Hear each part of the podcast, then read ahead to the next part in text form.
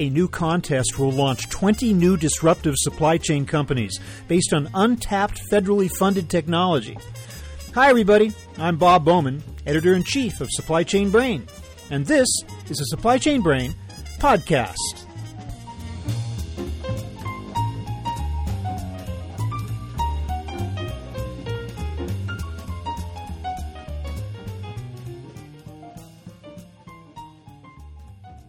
Tinder for startups, Shark Tank on steroids, Kickstarter for IP.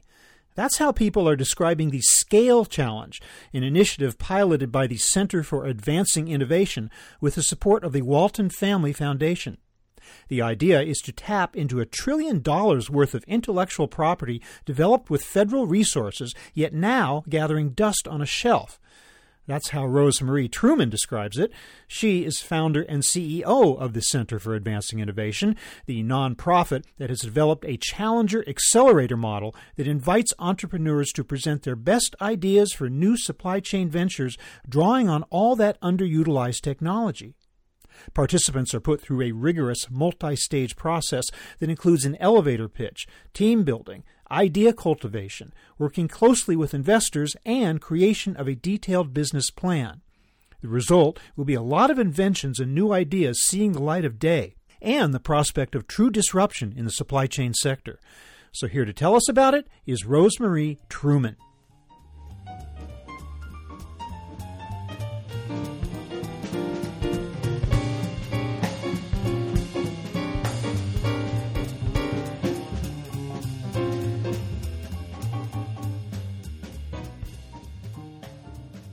Rosemarie Truman, welcome to the show. Thank you. I'm very pleased to be here today. I want to start out by asking you to tell me a little bit about the Center for Advancing Innovation. Who are you folks and what do you do? So the Center for Advancing Innovation is a 501c3 based out of Bethesda, Maryland, and we are, or you could consider us, matchmakers. We take inventions sitting on the shelf that have been developed by federal labs, hospitals and universities, research institutes, and then we match the startups with capital. We have actually been coined the Tinder for startups, the Shark Tank on steroids, and the Kickstarter for IP. Okay. To give you maybe a little bit of background about these inventions, where we start, the United States spends about $140 to $160 billion a year on R&D. And a very small percentage of this R&D ever makes it out, 0.01% actually. We have very valuable assets sitting on the shelf that have been developed by NASA, NIH, our federal labs, our hospitals like Mayo Clinic, Cleveland Clinic, as well as our universities like UCSF, and so on and so forth. So what we have done is partner with more than 100 institutions around the United States and some in Europe to gain access to their intellectual property. So we actually work with 170,000 inventions, which equates to about 500,000 patents. And so we start with this very rich pool of intellectual property, from which things like GPS, Tempur-Pedic, the cure for AIDS, the first vaccine for AIDS, and so on and so forth, have been developed. Our modern cell phone that we use every day, the basis of which has been based on NASA technologies. So we have very valuable assets sitting on the shelf. We go mine those, and then we source entrepreneurs through a challenge model for the entrepreneurs to compete for the privilege of launching a company around the invention. So we gamify the process, if you will, to create companies and bolt talent around these inventions. So the Scale Challenge then is multiple verticals. I mean, we're talking today about the supply chain one, but that's not the only Scale Challenge, right? You do it for other industries? Yeah, we have actually launched 300 companies over the last 3.5 years. Of those 300 companies, 200 of them have been in the life sciences space, and 100 of them have been in the high-tech space. And so the Scale Challenge is the 8th challenge that we've launched. Scale stands for Supply Chain and Logistics Enterprises. And essentially what we're trying to do with the Scale Challenge is disrupt supply chains, to determine or transform supply chains, to basically redefine how each supply chain works, the fashion supply chain, the food supply chain, the retail supply chain, and so on and so forth. So the purpose truly is to transform the whole space. So it sounds like you're really serious about that transformation thing. I mean, I'm sure you know the word disrupt or disruption is very rapidly losing meaning these days because everyone thinks they're a disruptor. But, oh, goodness. Yeah. But you're really out to do that. So, all right. So the Scale Challenge, by that name, is specifically supply chain. So walk me through this. It looks like you have actually four stages. You have an extended application process. You have an elevator speech. You have a business plan, and you have a startup. So how does a company or how does an entrepreneur even get the attention, get into this and through the application phase? It looks like it's pretty detailed as well. As you mentioned, there are four phases. So there are three ways to enter the challenge. One way to enter is you enter a team where you will pick one of the inventions that are the topics of the challenge. Literally, we're flipping the script with regards to how challenges work. In a normal challenge, what happens is a team will come into the challenge with their idea on a piece of paper or perhaps something that they have done some work on, and they all compete. 100 people compete for one prize, right? So you'll have 100 different wannabe startups competing for a prize. That's the majority of all challenges work that way. So we turn it upside down. So what we have done is gone through 16,000 inventions. We've picked 40 inventions that could be the topics of the challenge. We had a selection committee that then down selected the number of inventions from 40 to 20. And those 20 inventions are the topics of the challenge. Just going back to what you asked about, how do you enter? Teams can come into the challenge and they can pick one of those inventions that are the topics of the challenge. And then literally we'll have up to 10 teams competing for each of the inventions. There are 20 inventions that are the topics of the challenge, just to reiterate. So more than one team can compete for the same invention, even though only one is going to get chosen in the end, right? Exactly. You nailed it. There is a possibility that more than one startup could be launched around the same invention. For example, with one of our prior challenges called the Space Race Challenge, which was based on NASA inventions, we had an invention called the kite, where we actually launched three different companies from that same invention. And the way that works is that the teams are focused on different markets, and they're not competing for capital. The kite actually is a portable electricity generator. Let's call it that. It's a big ribbon made of, out of piezoelectric energy, which has piezoelectric energy materials in it. It captures electricity at 100x the amount of times that a windmill could capture it. And it then it's about 1,000 times cheaper than a windmill. But one team actually is using that invention for consumer use. You want to go on a camping trip, you can take this kite there. But then another of our teams is using it for B2B enterprises. So as you can imagine, these are completely different markets. There is a possibility of creating up to three companies for one invention. I could also conceive of two competing teams deciding to go into all together on that. Would be possible, would it not, if they decided that they worked well together and they might want to do that? Absolutely. That's why we're called matchmakers. I never thought in a million years that I would be a matchmaker after being an executive at IBM, leading their innovation strategy practice globally, working with Fortune 50 companies. Now I'm a matchmaker. Yeah. Okay. Now, of these 20 that you've chosen for the Supply Chain Scale Challenge, can you give me one or two examples of can you tell me what some of those inventions are that they'll be competing to represent? Yeah, they're very exciting inventions. One is an electric car. So imagine there's an electric car that can be made shorter or longer, depending upon what you need it for. If you need to haul around some goods, you can make it bigger. If you need to get into a tight spot, you can make it smaller. It's electric. Like an accordion car or something like that? I'm trying to picture this. Yeah. Actually, it's a perfect metaphor. The wheels on this car turn in 360 degrees, so you never have to parallel park again. You can just turn the wheels in the direction and just slide it right in, slide the car right in. Everything in this car is fail-proof. So if something breaks, some other system will come up and account for it. It is made out of titanium, and it's indestructible almost. So this car, as you can imagine, could be very useful to move things around in a big warehouse, distribution center, etc. That's one very exciting invention. Another exciting invention is the Robonaut. The Robonaut is in its third generation from NASA. It has been in the International Space Station for 8 years. The Robonaut can learn from humans. It's a very exciting robot that could revolutionize the current state of robots. So those are two examples of some of my favorites. It's all based, as you say, on technology that originally originated with federal funds. In the end, if a team does win and moves ahead to monetize and create an invention and create a company and get invest and go through the whole thing, the IPO and everything, Does the federal government retain any kind of interest in that company, or they basically wash their hands and say, here, take our technology, go off and make big profits, and all we're going to ever see from you again is taxes based on it? Ah, great question. So one of the journeys that we've been through at the Center for Advancing Innovation is to try to revolutionize how these inventions go from a federal lab to the hands of an entrepreneur.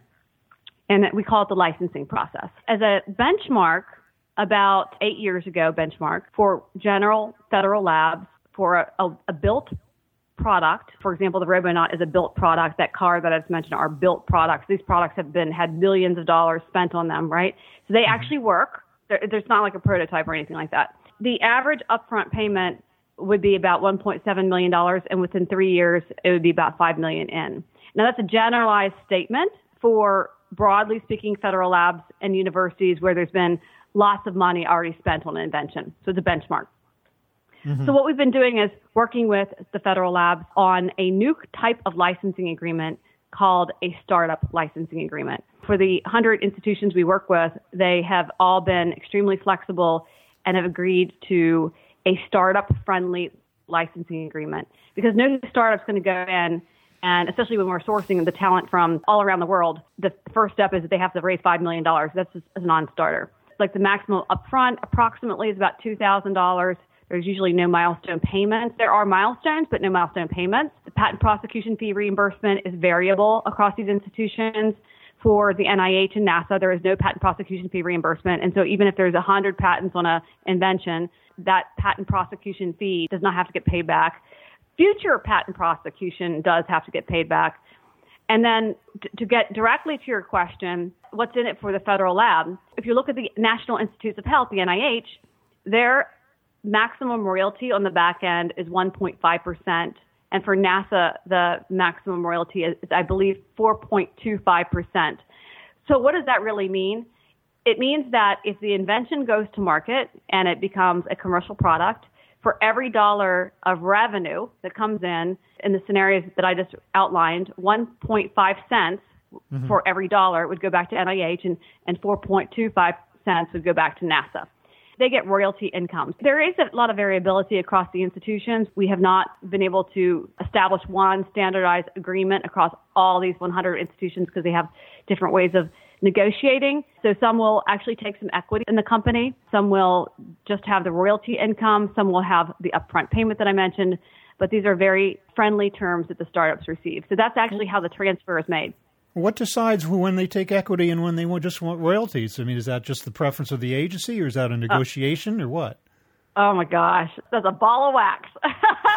For the agencies, for federal agencies do not take equity generally. For universities, it's a different paradigm. They do generally, or I would say about 50% of the ones that we deal with will take some equity in the startups. And actually, you're getting to a point that I am extremely passionate about, because in my personal opinion, we should be able to standardize these agreements and actually make it so that there is a standard agreement across institutions for getting these inventions, because it's almost like if I went to the store to buy Oreos and I had $1 million, and you went to the store to buy Oreos and you had $100 million, well, they're going to charge you 100 times more for the Oreos than they're going to charge me, because you have 100 times more money. I believe that the future should be that we've paid for these inventions. We're the taxpayers, right? These inventions are sitting on the shelf. They could make an enormous impact to create knowledge-based jobs, brand new markets, to ignite entrepreneurship, to amplify entrepreneurial ecosystems, to change the world. Yet a lot of these inventions are not just on the shelf. They're on the shelf in a dark room. They're dusty. The door's closed, the door's locked, and God bless you if you find them. It seems to me that this has the potential to disrupt in more ways than one. You talk about the technological aspect of disruption, but you're also disrupting the very notion of value in the society. Like up to now, so many proprietary ideas that are patented by private companies had their origin in federal research, but the federal research or the federal agencies that did that research saw nothing from it. Now you're proposing a continuing relationship whereby the federal researchers might continue to enjoy the fruits of their labors. And that, to me, sounds like already a very exciting and interesting disruption. That's exactly why I started my company, because if you were to look over the last 7 years, we have $1 trillion worth of intellectual property sitting on the shelf that could seriously change the landscape of the world, to improve human health, to disrupt industries, to really just change the way that our lives are every single day lived because of these amazing inventions. I mean, I'd love it that I didn't have to parallel park. I'd love the hovercrafts that are out there. I'd love to not have to be in traffic. I mean, you would not believe that technology is sitting on the shelf. No, I can't believe that it's been on the shelf. It sounds so interesting. Why has it been collecting dust? How come it hasn't had interest up to now? So first of all, to give you an idea of how this works, so this $140 to $160 billion that I mentioned, the federal government itself uses some of the money to build their own inventions. And then the majority of it gets parsed out to universities and hospitals. And the universities and hospitals will use these dollars to develop new things, new research, in the form of a grant. That's how they receive the money. So they get the money, they develop their invention, and then the question is, what is the governance around where the money and how the money's been spent, and how the inventions are cataloged. There is not one single catalog that you can go to find the inventions. There have been several attempts to put together catalogs of the inventions, but there are many barriers that exist to having institutions like universities and hospitals put those technologies in there. For example, if they put the technology into a central database, they have to constantly update it unless there's an API. So there's a technology infrastructure issue. But let me just explain. Right now, these inventions, they're in these universities, hospitals, and federal labs. In order to find them, you need to actually go to each university website, look at the inventions that are on the list. By the way, 50 to 75% of the inventions will not be on the list that they have there. The data that is in one university versus the data that's in another university versus data that's in a hospital, it's not harmonized. There's no standard format that's used to get that data or to look at the data. You need to actually scrape all that data off those university sites, the hospital sites, and also the federal laboratory sites. So first of all, you have to find the invention. Finding the invention is like a needle in the haystack. So that's the first barrier to getting the invention. The second barrier is to evaluate the inventions. So the evaluation process, which I've been working on for 30 years, is complicated. It's different by every single sector. And it's even very complicated within sectors. So, for example, what we do, the very first step we do is we get the data. We then augment the data because usually the data that you're looking at is old. So then we have to augment the data because it's like if it's patent data, it's old data. It's like patent's 3 years old. You have to figure out what has the inventor been working on for the last 3 years, what conferences have he gone to, what papers he or she released. And so you have to have a full picture of the invention itself. Then you can start the evaluation process. The evaluation process requires first, a multidimensional segmentation analysis, because you need to be able to compare an orange versus an orange and an apple versus an apple. So, for example, just in cancer field, and then we're talking about supply chain and logistics. By the way, high tech is so much easier to evaluate than life sciences. But if you're talking about, for example, cancer, you have to segment it by indication. You can't compare breast cancer against brain cancer. You have to then segment it against, is it a device, a diagnostic, or a therapeutic? You then have to further segment it by, is it a solid state tumor or not? And the list goes on. That's what's called the multidimensional segmentation analysis. So once you get it into a small bucket, then you can actually apply your due diligence. So that's the evaluation process, which is highly complex. Okay. In the interest of time, I want to jump back to the scale challenge, though, and the companies that are going to be applying. First of all, what's the timetable here? How long does this stretch over these four phases, and when do you expect to actually pick the so-called winners by the end of it? The winners will be picked in February of 2020. The phases are right now open for entry. Well, the first pre-planning phase was the due diligence that I was just talking about. Mm-hmm. We're open for entry now. I mentioned there's 3 ways to enter. One way to enter is to pick one of the inventions that are the topics of the challenge. The second way to enter is to enter an existing startup. If you enter an existing startup, that startup is going to be evaluated in all the startup pool. And the third way to enter is to enter an idea. And the idea can be an idea on a piece of paper. We're looking for disruptive ideas for supply chain. Oh, so it doesn't have to be one of your 20 inventions? It can be something completely independent? We totally open the aperture. What normally happens, actually, if people enter an idea, we usually can find an invention that already exists that is that idea. So what we do anyway... Yeah, there are no new ideas in the world, right? Yeah. We married that team up with that invention. Do you anticipate that all 20 of the inventions you've chosen will attract entrants? Oh, yeah. They already have. Yeah. Oh, okay. We're at about 60 entries right now. Uh-huh. And how many are you anticipating getting total? Do you have any idea at all what the field might look like by the time everyone's applied? Oh, gosh. That's always a good question. Well, 150 teams and then 20 companies that will be launched out of the 150 teams. And they have yet to go. They got to do the elevator speech thing. They got to do the business plan. And then the startup phase begins. And at what point do the investors start circling the waters? When do the VCs start perking up and saying, this looks like something we'd like to follow? I mean, are they kept outside the door until the very end? Or are they sort of in, or are they in this all along? They're in the mix from the beginning. Oh. So they actually participate as mentors, as advisors. We put them into teams lots of times. Some investors don't come in till the end, but what we like to do is have them participate all throughout the challenge so they get to know the teams and they get to know the inventions as well as the inventors. Sometimes I worry about that word accelerator, though, because it just requires companies to move so fast toward an exit on behalf of the investors that it's not always in the interest of the company that it be that fast. But I guess accelerator from your standpoint is probably a pretty appropriate term because you want to get these things up and running, right? Yeah, we actually don't call our startups. We call them speed ups. Yeah. Okay, so you're into the whole speed thing then, definitely. Yep. And our accelerator program is about 8 months long, and it's all virtual, except for the very end when we will actually be in Northwest Arkansas, where the Waltons are, because this challenge is supported by the Walton family. But during the course of the challenge, we teach 40 classes, 12 company building exercises, 16 weeks of hot seats, which are pitches. The teams learn how to pitch like 30 seconds, 5 minutes, 10 minutes. They pitch their brains out. They get very good at pitching. 50% of the startup challenges that exist, our teams normally win. So of the top 50% of the challenges, our teams win about 50% of the time. You certainly have put them through their paces at that point. Now, regrettably, Rosemarie, we're out of time, but I would love to get back with you and get you back on the show next year when the dust is cleared and we have winners and we have actual inventions being launched and find out where this is going.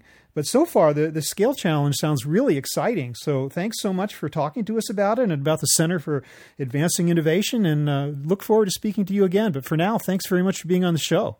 Oh, it's absolutely my pleasure. And for everyone listening, you are invited into the Scale Challenge. It's scalechallenge.org. We have a spot for you. Absolutely. Please contact me. You can get me through LinkedIn, or you can write me an email at rht@caistartups.org. And that's startups with an S. And I am just so grateful for having the opportunity to be part of your show today. So thank you very much. And I'll say one more thing. The end of the Scale Challenge is going to be extremely exciting because we host a very large investor forum. So stay tuned for that. We definitely will. And we'll have all that information in the show notes for the episode, too. Thanks again, Rosemarie. I really enjoyed speaking with you. My pleasure. Thank you again for your time, and grateful for the opportunity.